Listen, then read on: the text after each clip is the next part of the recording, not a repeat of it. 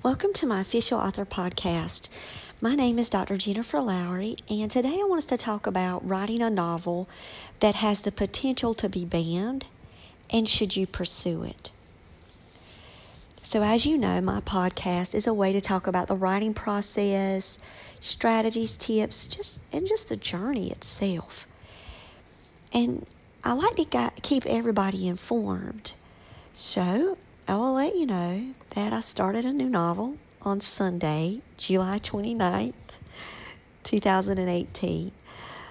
I want to like brand that date here on the podcast because I'm going to forget, you know, years later, but I'm going to look back on this episode and I'm going to say, okay, I can now pull back the date, but I can also pull back the place and the time and the moment when I was given the idea. Because I was praying for a new idea. Um, I had really, like, the longest podcast that I'd had was on Sunday. I was just pouring out my heart about um, the writing and the calling that we have. It is such a responsibility. It's it's not just a personal responsibility, but it's a, it's a huge accountability issue for me. So I was praying for a new project, and it arrived in my mind. It was nowhere where I thought it was going to go. I had had a supernatural dream um, for the past two days prior to Sunday. So on Friday night, I dreamed that me and the boys, my two boys, were in a Victorian haunted house and I could I could see the double doors, the wooden doors. I could see such vivid descriptions of paranormal that I was like, okay, well maybe I'm to do that. Maybe do a paranormal activity for middle grades. But then the next night I had a dream and it was from my father. And my father has only come to me two other times in a dream since his passing that one like hit me and I was like, am I to write about something like that? So then I just sat in front of the screen and I started to write and I realized that I was going to have a 17 year old protagonist. Um, I started to see the word monster I was like, well, is this a true monster? Like, was it like the Monster Calls book? You know, is it going to be something like that? Or is it going to be psychological? Is it, what kind of monster is this? Is it going to be a demonic force? Like, what is it? So my mind just settled there for a few minutes and I wrote chapter one and I didn't even know what would be chapter two. Like, honestly, chapter one was chapter one and it sat alone. And I watched it and I was an observer of chapter one and I reread it. And I just went after it with all the full force that I give any project. It's like with this just whirlwind passion. And I was like, I can't believe I just wrote chapter one and I have no idea. Like, I have her name. Uh, I didn't have the monster's name. I, I didn't know what the monster was. It wasn't even a shadow in my mind. It was crazy. So the next day came. So Monday, we're talking Monday, I had had chapter one from Sunday night.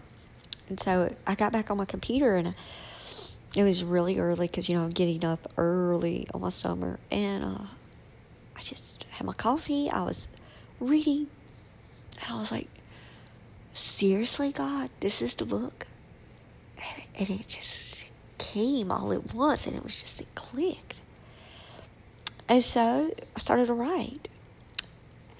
And the question that hit my spirit strong over the course of the day was my book will be banned.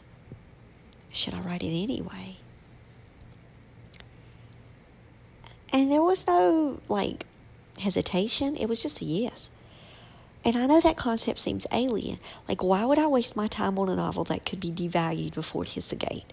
Or does that mean that the mental energy that it takes to craft this work which all of you know now the research process that I'm doing are the long hours of pajama couch computer fights against what I could be doing that really could be more productive.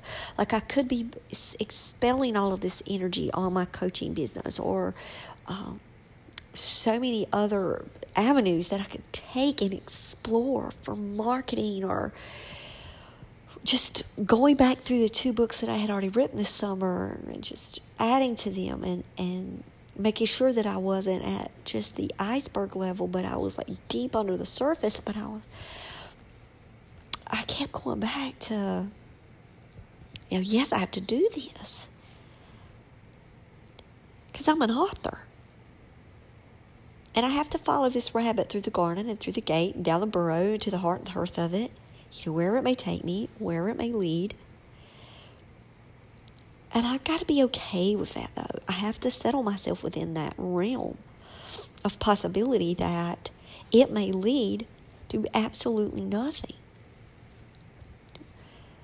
And as authors, we have to accept that inevitability. I have to accept the harsh truth that the book that I'm writing now may not reach a school. I have to wrestle with that. You know, funny how I thought of the band Yet I didn't even consider whether or not it was going to be published. So that is a fallacy of my own thinking. And so I went out there, and while that hit my spirit, I researched banned books. And I, I know banned books, and we have banned book week, and we have days where we discuss banned books. But if you look at some of these books on the list, I mean, just go to bannedbookweeks.org. I mean, go to go to an online site, and you see the Call of the Wild was burned in bonfires in Nazi Germany.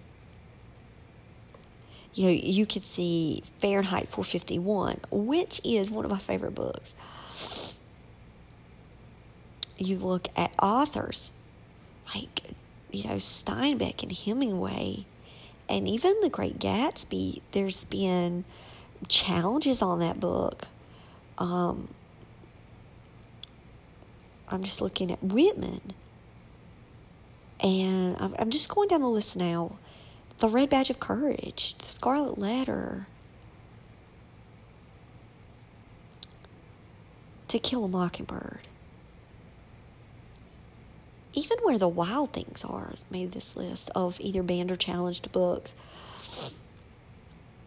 And some of them I can I can you know pull apart. Others I can say, well, I don't see it. Sorry. And so, even when I research topics, because as you know, when, when we are writing a book, we want to see what else is out there in the market. Um, there is nothing quite like what I'm writing right now that I found to be in the mainstream. However, I did find a book that touched on a similar topic as mine. It just came from a completely different perspective, and it was already banned in a state. And the state said this will not be in um, the school libraries but you know, I didn't even once consider whether or not the book would even make the light of day. And we know that there's a probability. I mean, we can write a bajuku's amount of books. And only a juku of them would get published. I mean, we're lucky when we get that one published and then you know the next one and then the next one and then the next one the one is the gateway but i'm telling you doesn't mean that everything that we write is meant for publication either.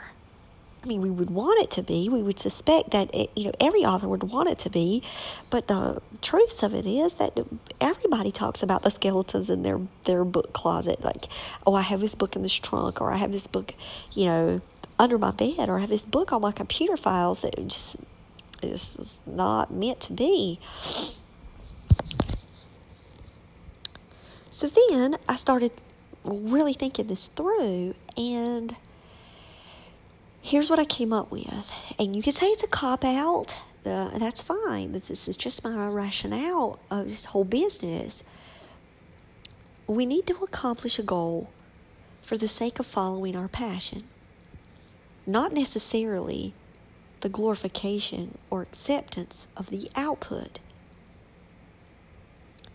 So we need to accomplish a goal for the sake of following the passion, not necessarily the glorification or acceptance of the output. So then I had to pull back a bit. And I think that that argument really just, you know, settled me. It settled me into work. I had to move on to the fact that I was writing this book regardless of the accolades of the bookshelf room or the sales or the passing grade or the warning labels. I was going to write this book because I had to. Or I would release the power of the words that I have, and then I would call words irrelevant. I would murder that creativity. I would starve out these words. Guys, I can't force words on a page. I can't force myself to write an idea because it's going to be the next best thing. And I can't guarantee that anything I write is ever going to be the next best thing. Only my readers will be able to construct that for me. All I can do is be true to myself and give room to the words that are given to me. They are gifts, each and every one, and a book can be controversial. A book can be hard, it can be startling, and it can be difficult. It can be melancholy, you know, and guilt ridden. It, it's reprehensible sometimes, the actions of human nature. And there is evil present in our world. Sometimes we're called to write about that. And I can't stop writing.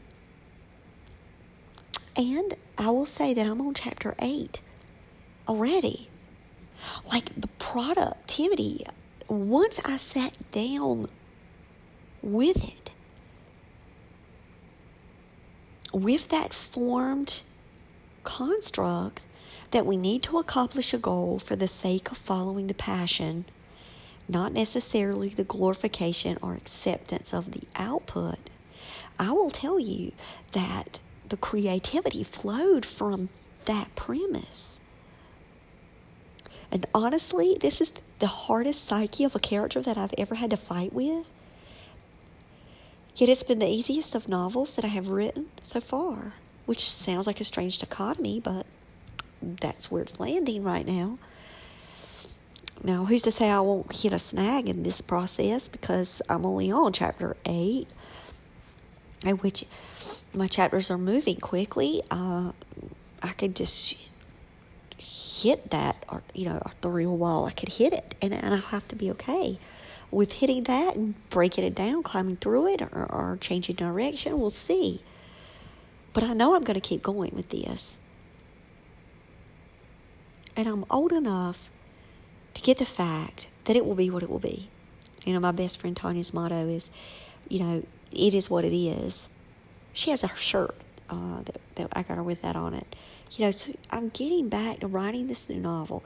So, and I'm not doing it irresponsibly either. It's with great care and concern that I have for this.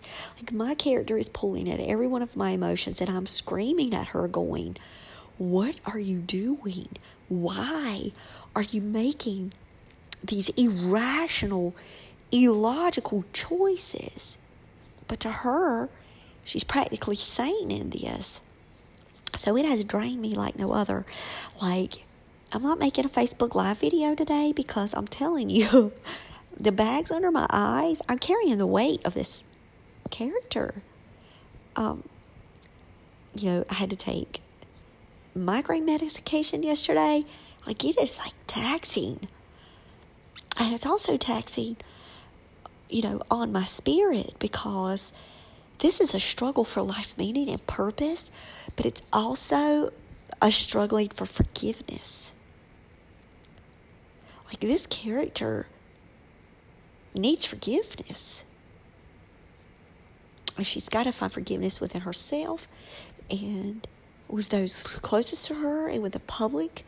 Like she's she needs it from God. And so anybody that would read this book whether it would be a beta reader or whether it would, you know, be the publisher and stop there, whether it be, you know, readers that I haven't met yet. Whoever gets this book is just going to see a girl who's in a messed up situation, who's allowing these choices to be made for her. She's making them as well. And then how do you come out of that to the other side. And the only way to do that is through forgiveness.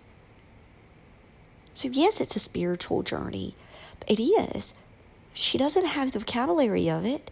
She's not a spiritually um, minded human being with, you know, years of evangelical vocabulary and, and experiences and and knowledge base, but she's going through this spiritual journey.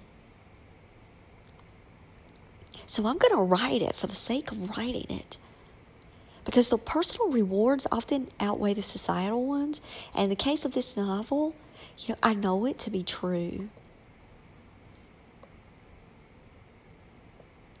So my question to you is, you know, if if you've come to a crossroads in your writing, you have this, this passion, this idea, but you look at what's out there now in society, and you're like, well, could this be banned? Yeah, it'll fall, well, it'll fall. Write it with that responsibility of knowing that, you know, you do you do answer to God as you write. We do we do. We either get closer to truths or we fall farther from the truth when we write. So we always, you know, evaluate if if it's a controversial topic, evaluate the learned milestones through this, the the stopping points where people can pull back from it and go, I can connect with that. I quite don't see that. Um, I, I can I can wrestle with this same concept, or if I was in this person's shoes, you know, this empathy, you know, could it could it have been that way for me, or would I have been that foolish, or maybe I would have, or you know, that's where we get to dialogue about the human condition is when we start having these kind of conversations with ourselves. So then we can have them with other people. So I'm having this, you know, these these internal conflicts being built within my mind through this book. And I just got to let it go and and you may read it in the future and you may say, why did she think this was going to be a banned book? This this doesn't account to a banned book. But you know, maybe that was a way for a block to happen for me to say, forget it. I'm not going to spend the next two weeks on this novel, and I know it's not going to hit the light of day. No, and I got over it quickly too. I quickly got over it. And so that's where we have to, you know, reframe our thinking when we do projects and we do ideas is that there could be a greater good for this. And it's, the, it's through the dialogue that we find those things out. Whether it's the internal dialogue or it's, it's talking with your husband about it or hashing it out with your kids about it or, you know, talking with family members about this putting it out there on your Facebook wall, whatever it is that you do when you when you pose these questions out there. You know, that's where learning starts. And I'm learning through this process. We all should be. So I challenge you to, to start asking these questions. And then that personal accountability and that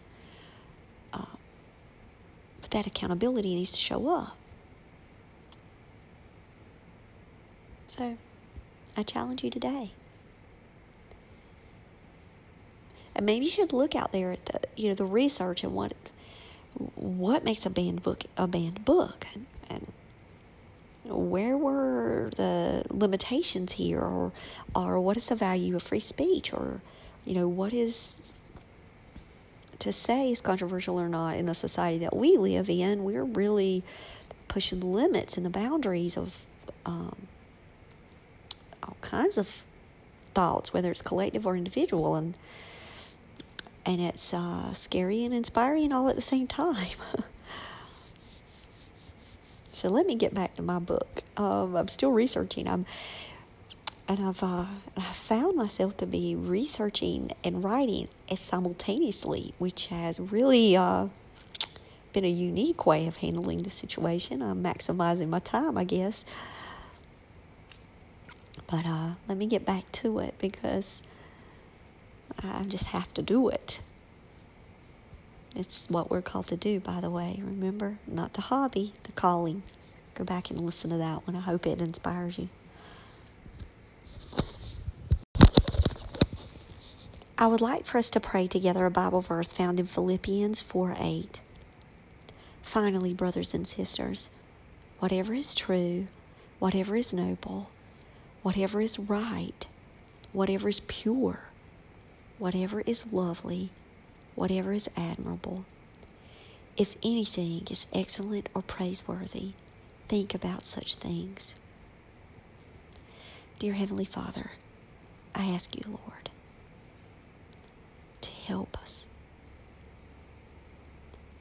as we are moving forward in our careers, as we are stepping into our calling. Help us to focus on that what is true. Help us to focus on how words can change people. Your word is a gift to me, God your Bible is truly the guide in the lamppost. It is the light on my feet. It is carrying me down a path. And as messed up people as we are, God, we come from so many different places, Lord. So many different experiences, so many different walks, when we build these characters, God, even though they may be removed from our own experiences, because those of us who write fiction, God, we're just shaping and molding. Let the let the outcome, let the message still glorify you, Lord. Because where there is darkness, God, there is light, and you are the light. So no matter what I write, God, give me the words so that when people hit the last page, they have went through this journey from darkness to light